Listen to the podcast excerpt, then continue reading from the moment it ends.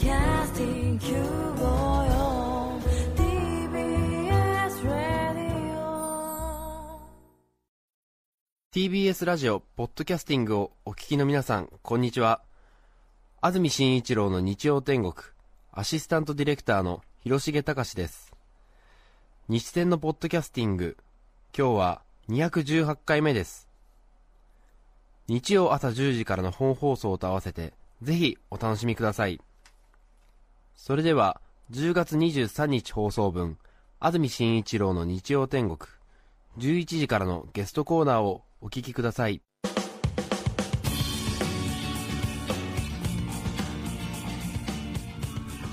それでは今日のゲストです。歴史学者磯田道文先生です。おはようございます。おはようございます。よろしくお願いします。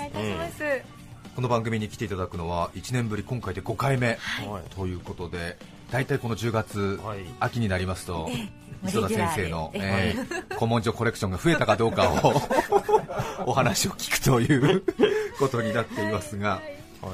昨年は磯田さんの大ベストセラー、はい。武士の家計簿が映画化もされまして、なりました。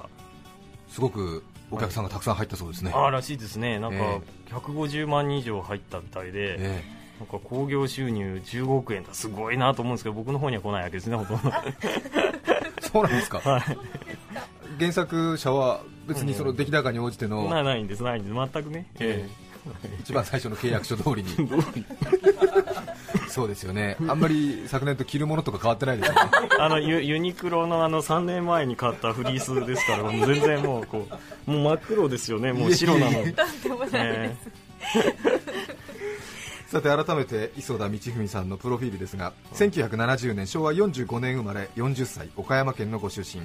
子供の頃から大の歴史好き。学校の図書館で歴史の本に熱中しすぎて授業が始まっても気づかないことがしばしば。その後も歴史好きはエスカレート。飲まず食わず不眠不休で歴史書に没頭し貧血で倒れ救急車で運ばれたこともあったそうです。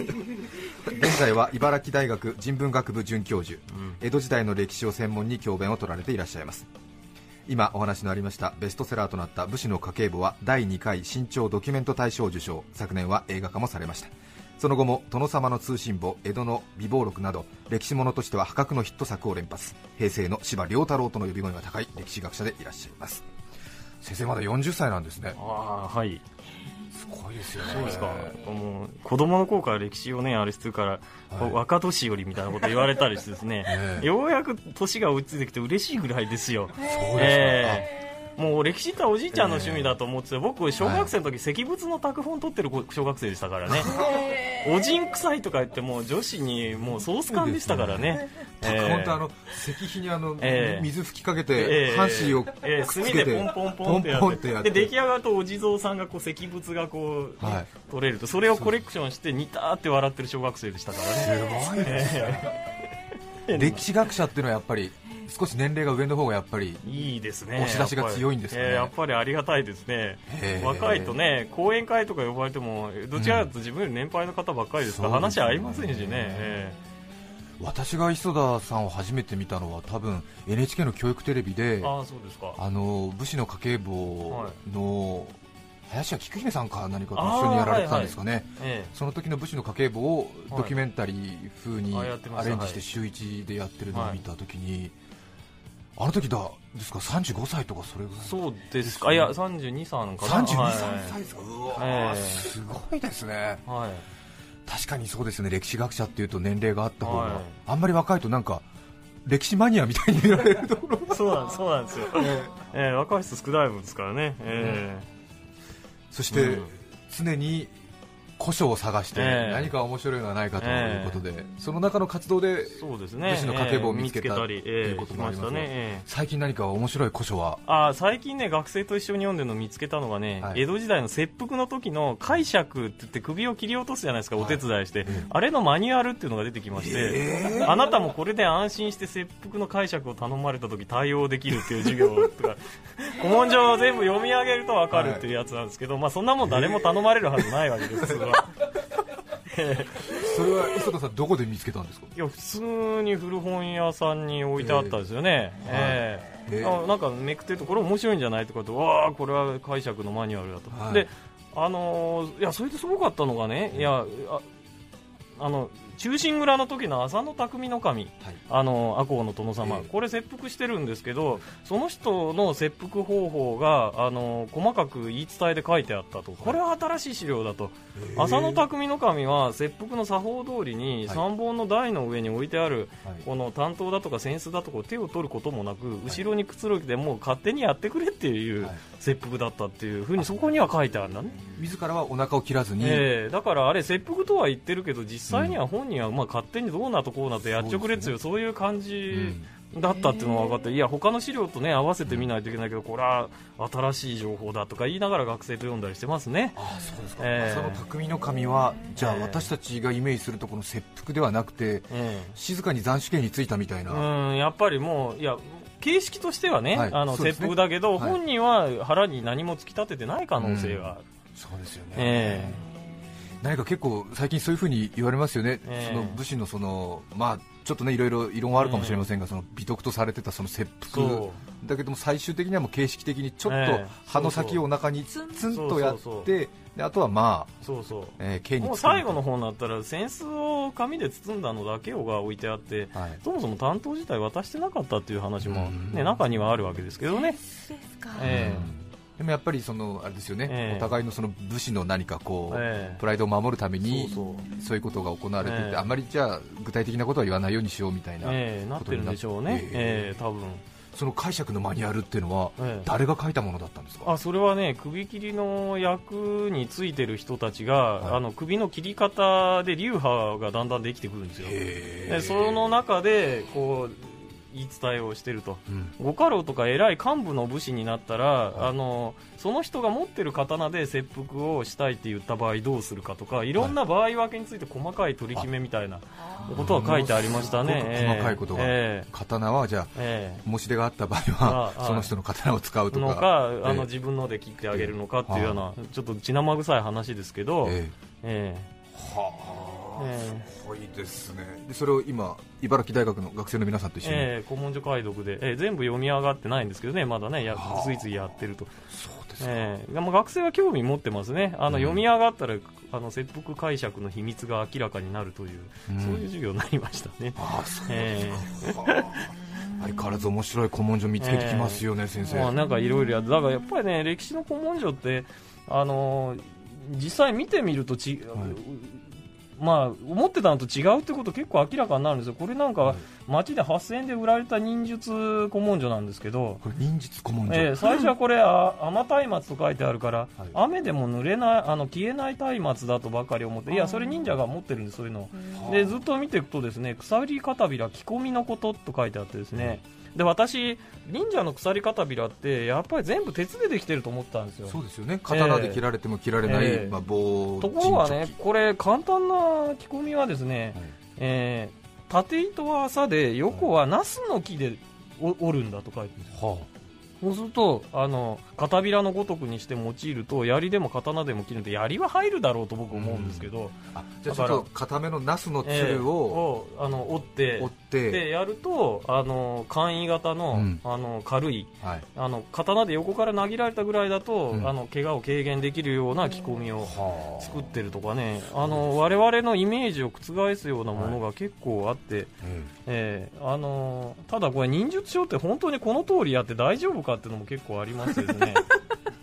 あのみ水に入る時にはなんかあのここなんかでもひょひょうひょうたんにえなんか、えー山山芋を詰めてどうのとかってはそれを鼻の穴に塗り塗って入っては山芋なんとかを鼻の穴に塗って水の中入ったからって全然だね、うん。どうってことないですよね、ないですよね。あるいは溺れないようにこう卍の形を胸に書いて入るとか言うけど、えそんなもの書いてもおまじないだけで全然大丈夫だだだ そういうものも多い。んですよね、え。はあこの忍術書はこれははい今手元にありますが小冊子ですね。なんか博物館とかに行くともらえるようなパンフレット体裁ですが、えこれは8000円で売られてたんですか、そうそう。それでどっから出てきたのって古本屋さん問い詰めると、い、や関西方面だとしか答えてくれないんですけど、え。すえ。ごいだから今でも少しずつはちょろちょろ出てくるんですよね、え古文書。ねえ。本当に今も普通に売られてるんですえよね、ね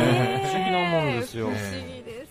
えさあそんな磯田さんに今日お話しいただくテーマは、うん。今も少し出てまいりましたがこちら。最近熱中している忍者の話。まずは一気に紹介します磯田道文さんにお話しいただくテーマ最近熱中している忍者の話、はい。その1忍者屋敷があった場所、はい。その2とっても怖い忍者ロケット、はい。その3忍者の暗号を解読。以上の3つです、忍術書の話がありましたけれども、え忍者に今いろいろはい。調べが進んでいる、ええ忍者進んでるんですよ、えあのまあ江戸幕府だって相当な忍者を召し抱えてたはずだから、はい。忍者が住んでた場所が必ずこの東京のどこかにあるはずだと思うわけですよね。そうですね。でまあとりあえず探そうと思ったら甲賀忍者。あの、えー伊賀甲賀の甲賀ですね、でこっちの忍者は100人組っていうのに編成されてて、はい。青山あたりに住んでたっていうんですね。それは分かってるんです分かってる。でえー、と江戸切絵図っていう住宅地図がありまして、はい。大きな旗本の屋敷になると誰はどこの屋敷に住んでるって図面がちゃんとやっぱりさすがに江戸時代は残ってるんですよ、そうです。よくあのうん。街中で昔のここはこうでしたみたいなのよく松平なんとかの神神屋敷跡みたいなあれで探しゃいいやと思って、はい。最初はこう甲賀忍者の屋敷探すんですけど、甲賀忍者は甲賀じゃないんですか？え甲賀とあの発音するんですよ。あのーカフカということから来て今でもはい。甲賀市と発音するんだそうですよ、そうですかじゃあ、はい。伊賀甲えー賀なんですね、僕も最初甲賀だと思ってたんですよ、ええ濁ると思ってたんですけど、はい甲賀って発音するみたいですはい。甲賀忍者、えそれでその甲賀忍者の、あのー屋敷を江戸切絵図で見たら、まあ、見事にやられましたね、あのー江戸切絵図で真っ白なんですよ。その部分だけ。甲賀百人組とだけ書いてあるつまり秘匿性が高いもんだからはい隠さないといけないから、え住宅地図にもあの、はい隠されて白になってると。はあ。でこれはね個々の忍者の屋敷がどこにあったのかっていうのを探すためには、もう高架の山の中に入って忍者の古文書を探すしかないと。えなるほど。今でも絶対高架忍者の子孫っていうのはいるに違いないと思って、あの地元の商工会とかこの辺からが妙に今のリアルになるんですけど、地元の商工会とか観光協会とかに頼んで,、であの取材にもテレビとかも行くかもしれないから、ぜひ紹介してほしいって言ったんですよ、え。ただねあのあそう効果忍術研究会っていうグループがうちはあるから。えあ今もあるんですね。あるんだ、ええ地元で町おこしでやってるからっていうと、はい何人か効果忍者の子孫は分かってると、ちょっと交渉してみましょうってことになってい。くと、やっぱりいるんですよ。はい。で最初はね見せてくれるかなと思ったんですよ、うん。そのこう忍者のしかもこう文書でねご子孫が家、い、きなり家へ上がってったところが、忍者の子孫意外と優しい人ばっかりなんですよね。優しい忍者の子孫っていうのも妙な話なんですけど、前でも磯田さんの話だと、ええその忍者っていうのは非常にそのええ。秘密ベールに包まれてるんで、あんまり自分の子孫にも、自分の父親が忍者だったっていうことをええ。言ってないんで、ええ。子孫と名乗る人が少ないっていうふうにおっしゃってたし、思ってたんだけど、一回分かっちゃったら、はい。面白いもんだから、はい。自分は忍者の子孫だっていうふうに、結構地元で言ってるみたいで、明るいんですよ、すごく。ええ。暗さがみじんもない。あそうでそこへ行くと、文字を見せてもらえるんですけど、え。出てきて、あのあるお宅高宮さんというお宅から、はい。甲賀組屋敷の絵図が出てきて、はい。でただ絵図も出てきたんだけどあまりにもあの小さい地域を詳しく書いてあるんでえはい。これがどこかわからないわけですよ。うん。それであのいやー東京都公文書館っていうのがありまして、でそこへ行くと 明治18年のあの地図っていうのがあってね、はい。でそれと合わせてみると正確な位置が分かってきた。んです重ねると大体分かってきた、ええ。明え治18年もなったら僕もびっくりしたんですけど東京って一軒一軒のあの家の敷地の区切りぐらいまで大体分かるような地図があるんですね、明治18年で、ええ18年段階になると。もう今とさほど変わらない変ような。わらないな、ええまあ、住宅前輪住宅地図みたいにこう細かくえあの区切りを全部書いてはないんだけえど、はい、あの大体屋敷に番号が1個ずつ振ってあって、はいそれで分かる、へえ。えそれで、あの重ねてみると、はい。意外な場所が忍者のはい、屋敷だったって分かるんですよ、江戸城の青山のあたり、え忍者甲賀忍者の屋甲敷だった。賀忍者の屋屋敷がえっとね、100軒連なってたのがなんとはい。神宮球場なんですよ、今の神宮球場、ええ。それで神宮球場の、しかもあの中に射撃練習場があって忍者の鉄砲隊として、はい。あの使われてたんで、え。その射撃練習場が大体一塁側の外野なんですよでこの絵図を持ってた忍者10人いる頭のうちのあの高峰の屋敷があったのがヤクルトのクラブハウス付近なんです。だからノムさんとかがこう、えなんかやってるところが忍者の昔頭の屋敷だったんですよ。でヤクルトの選手がダダーッと走ってるところがまあこれが忍者が昔ね写真バーンとか鉄砲を撃ったりして走り回ってたところだという、えなんか不思議と合致してえ合ますね。致してるんですよ、そうですね。うん、だからやっぱヤクルトは忍者を守り神にするべきじゃないかとか思うよね。そうですよね。ええうん、効果の連中がいたとこなんだなあれは、そうですよね。あ確かにそうか。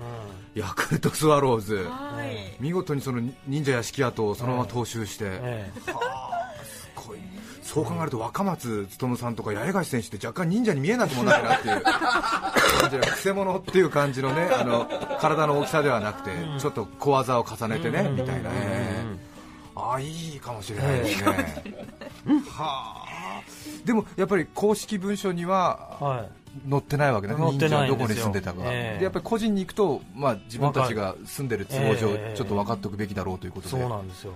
待って、へえ、忍者、さあそして2つ目ですが、とっても怖い忍者ロケット、はこれは何でしょうか、いいやあのーそれで頭のはい。お家を訪ねていくんですけど、滋賀県です滋賀県の高架の山の中、そしたらあのー見せてくれるんですけど初老の男性が出てきて本当に石垣のある館のような家にはい。住んでるんですよ、立派なまあまあ、えー立派な家に住んでる、それであのお仕事はっていうといやうちは代々薬売り薬を家業と。いや忍者らしいなと思うんですよ、で自分も薬剤師だっておっしゃるんですよ。へでどどまあおおらかな方でね、はい。でいやあなた忍者のご子孫だったけど忍者の子孫意識することありますかって言ったらありませんってはっきり言うんですよ、は ないんですかって言ったら、いやそそれだとちょっとまあテレビの取材でもあったんでね、はい。いやどどっかないですかって言ったら、あそういやその私高いところに木に登ってこう剪定とかするときは、はい。忍者の子孫だから高いところを怖がっちゃいけないしっかりしないといけないと思いますとか言うんですよ、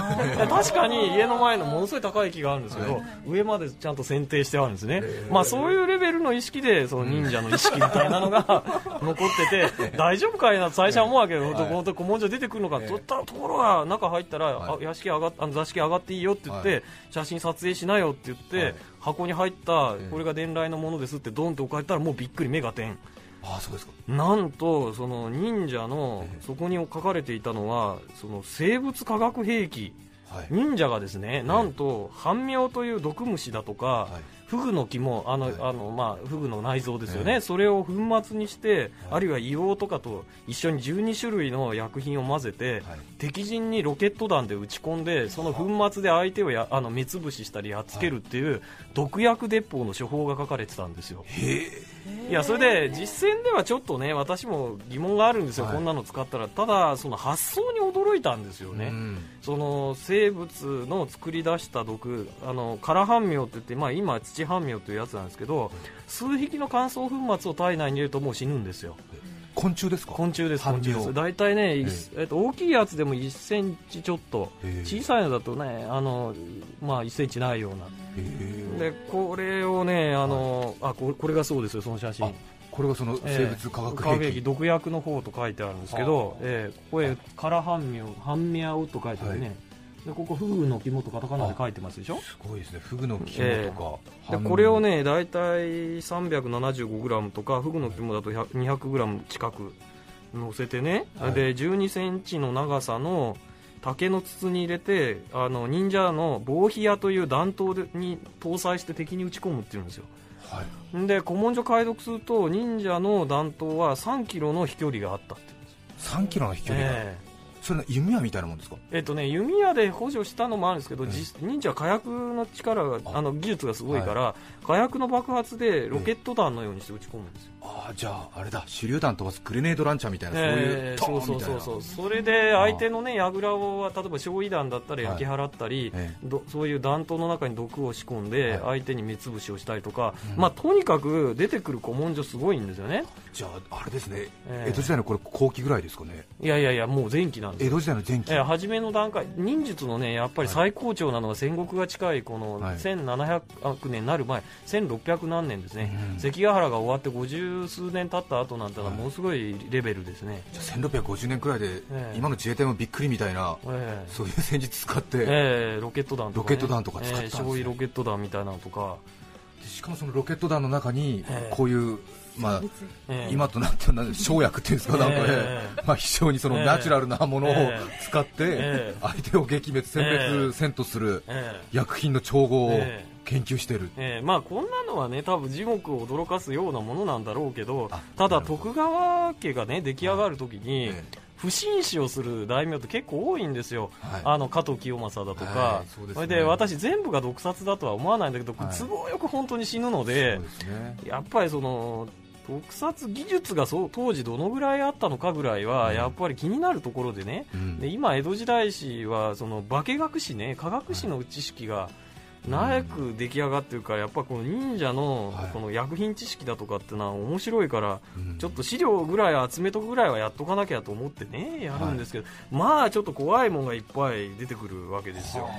そこのあの滋賀の高価のえ薬剤師、現在薬剤師の方は、これがそういう生物兵器えいや、知らなかったと思います。知らないはい、私が解読して初めて分かったんで、で、しかも、あの、次の話勝手になっちゃったら困るけど、その、はい調合はさすがに忍者でも、ええ。こういったロケットとかは危ないと思ってたようで、ええ。符号になって暗号化されてるんですよね。それで次の話になるわけですね、え続いて3つ目ですが忍者の暗号を解読、実際やっぱり大事なところは暗号になってるんですか？そうなんですよ。は忍者のロケットがおそらくこれはね、あの日本最古の化学兵器だと思うんですけど、はいあのロケットのその寸法と火火薬の調合の比率というのが極秘思考みたいではい。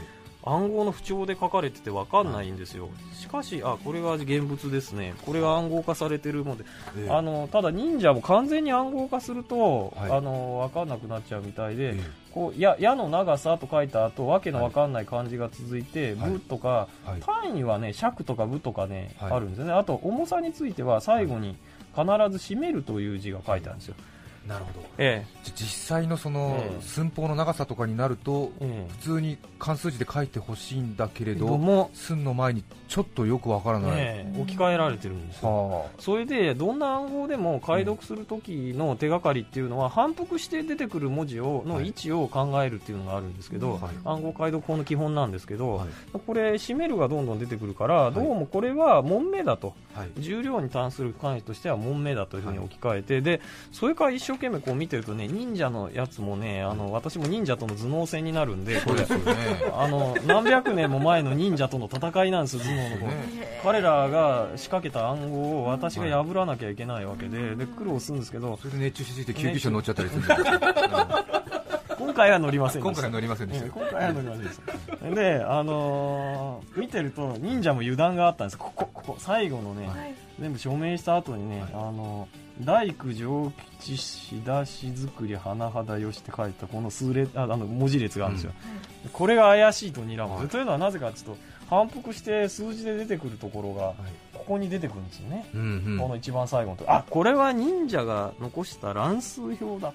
なるほど数字を置き換えてあるに違いない。署名の後にちょっとあれですね PS みたいな感じでそうそうそう書いてあって。る忍者もやっぱりこう暗号化したものを忘れるのが怖かったんだと思うんですよ。うん。ええ。忍者の記憶力大したことねえなと思って、これ夜中に解読しながらこれ見つけた時ちょっとふふっと笑ったんですけど、ざまあ見ろと、最後にちょっとあれですよね。え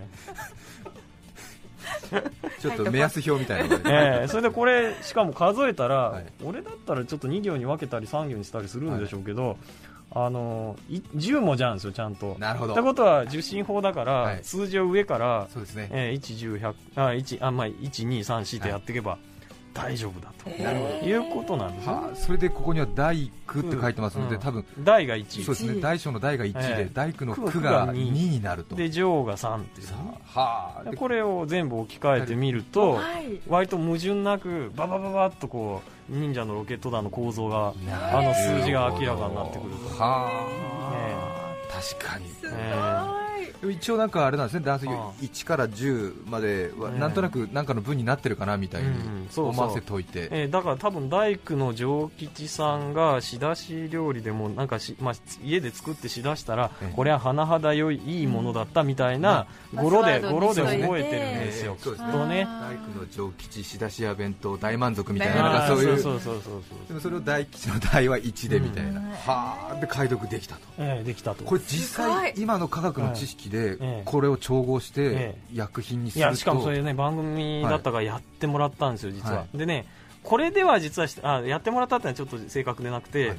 こうじゃなくて江戸時代後期の、えー忍者が持ってた、はい。あの花火だとか棒火矢の作り方ので復元して作ったら、あのしょぼいんですよなんか糸につけてこうええ。火薬でさつけたらビューってってでも上へ垂直に向かって飛ぶ力まではないって花火師は言ってましたね、ええ。千葉の花火師さんに頼んでやってもらったみたいなんですけど、で私もその映像を見たんですが、はところがこれ本式のこっちの暗号化されてる方でやると、ものすごい火薬量で、ええ。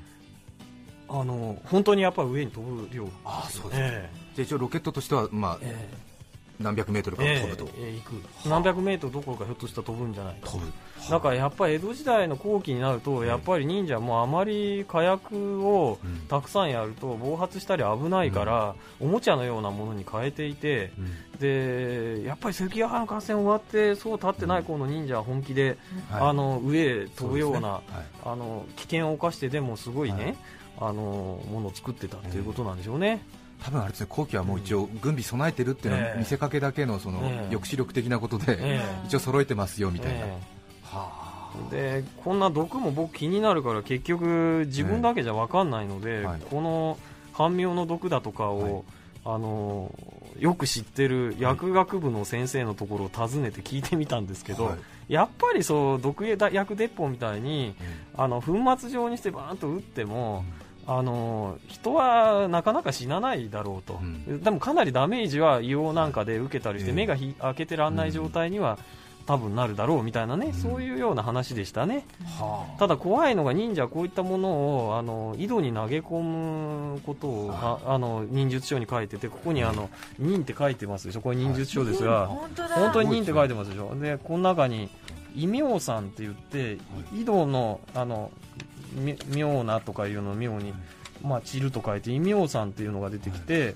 半妙の乾燥粉末をあの井戸に投げ込んでしまうというような恐ろしい薬の処方があの書かれてる、あこれそうですね。異名さん、あのこれは忍び入り井戸などに入れ人数まあここちょっと切れてますが、あのためえーえー人数殺すため、えー毒薬なりとは書いてて半妙の黒焼きとか青青トカゲと書いてる。青トカゲはいくらあれしたって毒じゃないんですけど実はね、井戸の中に毒薬入れてその町の人を殲滅するような、いうかまあねただ最初の人は飲んで、はい。あの気づくでしょうからね。井戸を使えなくする目的が大きいんだよあ井戸を使えなくするためえから結構ねえげつないね毒薬の、あの資料なんかがあって、ええただ私薬学部の人が言うにはね、はい。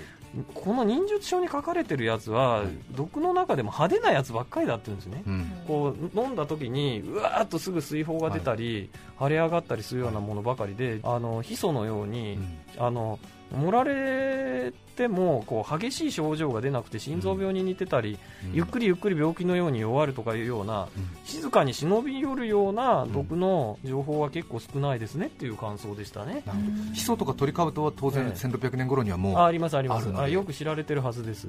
じゃあ本当は暗殺に用いるんだったらそっちの方がいいんだけれども、ええ。そのことについてはあまり書かれてい書ない。かれてない。あひょっとしたら当然の知識だったのかもしれないですね。書くほどのことはないという、なるほど、えなんとなく忍者っていうとその後のええ。勝手なイメージで、スポーティーなイメージがね、ええ。ありますけれども実はえ うん。特殊工作員的そうなそうだと思うんそうですすよね、ええ。えそういうなんていうんですかねアカデミックなというか、結構頭のいい連中ですよ、本当ですよね、ええこれ見てると、スパイ的なね、ええ。ところを使ってた。また忍術書って面白いですよね、えなんか私もなんか伊賀の忍術書かなんかで子を7人なすとも女には心を許すなみたいななんかことが書いてあってでなんてあの精神論なんだろうみたいな。すごいですねすただ僕ね忍術書読んでてあと面白かったのがあの忍者の女性の使い方っていうんですかね。なんか忍び寄ってえ。あのバレちゃうことあるじゃないですか。夜、はい。お前なんでそんなところにいるんだって時は、その時のために忍者ってラブレターをね、はい。懐に忍び寄せま寄せあのはい。忍び入れとけって言うんですね、で見つかったらあここの女の人に惚れてで来ましたっていう言い訳をするために、縁書っていうラブレターをもうだから忍者ってこう忍び寄るとこうはい。かっこよくしてるけど、忍者はもう少し忍び寄ったやつをバサッと切ったりすると、はい。懐から密書がと思ったら、はい大抵おそらく出てきたのはええここの女の人は綺麗で思いを寄せていますみたいなラブレターが出てきたはずなんです。結構ね、結構そうですね、えあの手えこの手ですねすごいですね。ローテクっていうんですかなんですか、ローテクなんですよ。ローテクからハイテクまで。へ一曲お聴きいただきたいと思います。横浜市のかりんさんからいただきましたリクエストです。ありがとうございます。尾崎豊さんで僕が僕であるために。どうぞ。10月23日放送分安住紳一郎の日曜天国。ゲストコーナーをお聞きいただいています。著作権使用許諾申請をしていないためリクエスト曲は配信することができません。引き続きゲストコーナーをお楽しみください。横浜市かりんさんからのリクエスト尾崎豊さんで僕が僕であるためにお聴きいただきました。改めまして今日はゲストに歴史学者磯田道文さんをお迎えしています。磯田道文さんの新刊のお知らせです。日本人の英知新潮新書から税込み756円で発売中です。こちらは朝日新聞の土曜版に連載がありました、その人この人その言葉を新書化したものです、本になったわけですね、え新聞いつも楽しみに拝読してます。読売新聞のはい古今落ちはい。もはい。磯田さんえはい。お子さんもう4歳ぐらいですか？いや2歳ですね。2歳ですか？失礼しました。はい。はい。今依然として古文書の間を狙われてますよね。あのドドドドッと走ったりしてそうですよね。ね2歳のお子さんにとってみると古文書も別にええ。広告とチラシも関係ないですもんあれなんねですからね、ええ もうでも最近はもう寄っちゃいけないんだなそこは。とかだんだん2歳ぐらいになると分かってきたみたいへで、はい。えああそうですか、はい。まだ古文書には興味歴史には興味い。や時々なんか新しいのを僕買ってきてじーっと見てるとまあ、僕見てますね横からね。見てますか？2歳で古文書って妙な話ですけどね、え え環境に妙なものがあるという、はい。ええ。今も古文書探し結構都内あっちこっち、えええ行きますね、えー。まあというかあの忍者の古文書の方があれなんで都内で行くよりはもう、はい。あの都内のね、よりはあの地方へ行ってね、ええ。結構こうやってラジオとかテレビで放送すると、忍者の古文書ここにあります。情報が入ってくるんで。ああそうですか。でそれで行ったりしますよね、へえでも本当にあれですよね。滋賀のその高価の薬剤師さんのお宅からはい。これですって箱出されて開けてはい古文書っていう時のその気持ちってのえはどういうもんですか、ええ。いやそりゃもう、何が出るだろうと思いますよね、はい。えものもうアドレナリンが一瞬にしてうわもうー読ませてくれ。はいもうまあお茶でもとか言うけどそんなどうでもいいからとにかく見たいみたいな。見たいのじゃあー見たいみたいな感じでうんその瞬もう間食らいついてますよね、たまらない一瞬ですね。誰も見たことないやつだみたいな。そうですよね。次にどういう秘密が隠れてるのかみたいなね、ええ本当にえトレジャーハンティングですよね、そうですえええ面白いですよこれは。はい、今日はゲストに歴史学者の磯田道文さんをお迎えしました、どうもありがとうございました、えありがとうえどうも。10月23日放送分安住紳一郎の日曜天国ゲストコーナーをお聞きいただきました。それでは今日はこの辺で失礼します。安住紳一郎のポッドキャスト天国今日10月23日は乳酸菌の日。乳酸菌ビフィズス菌粘菌納豆菌退職菌。菌を頼りにしているあなたに届け TBS ラジオ954さて来週10月30日の安住紳一郎の日曜天国。メッセージテーマは「男って情けない」ゲストは切手デザイナー玉木明さんです。それでは来週も日曜朝10時 TBS ラジオ954でお会いしましょう。さようなら。安住紳一郎の「ポッドキャスト天国」これはあくまで試供品皆まで語れぬポッドキャスト。ぜひ本放送を聞きなされ。TBS ラジオ954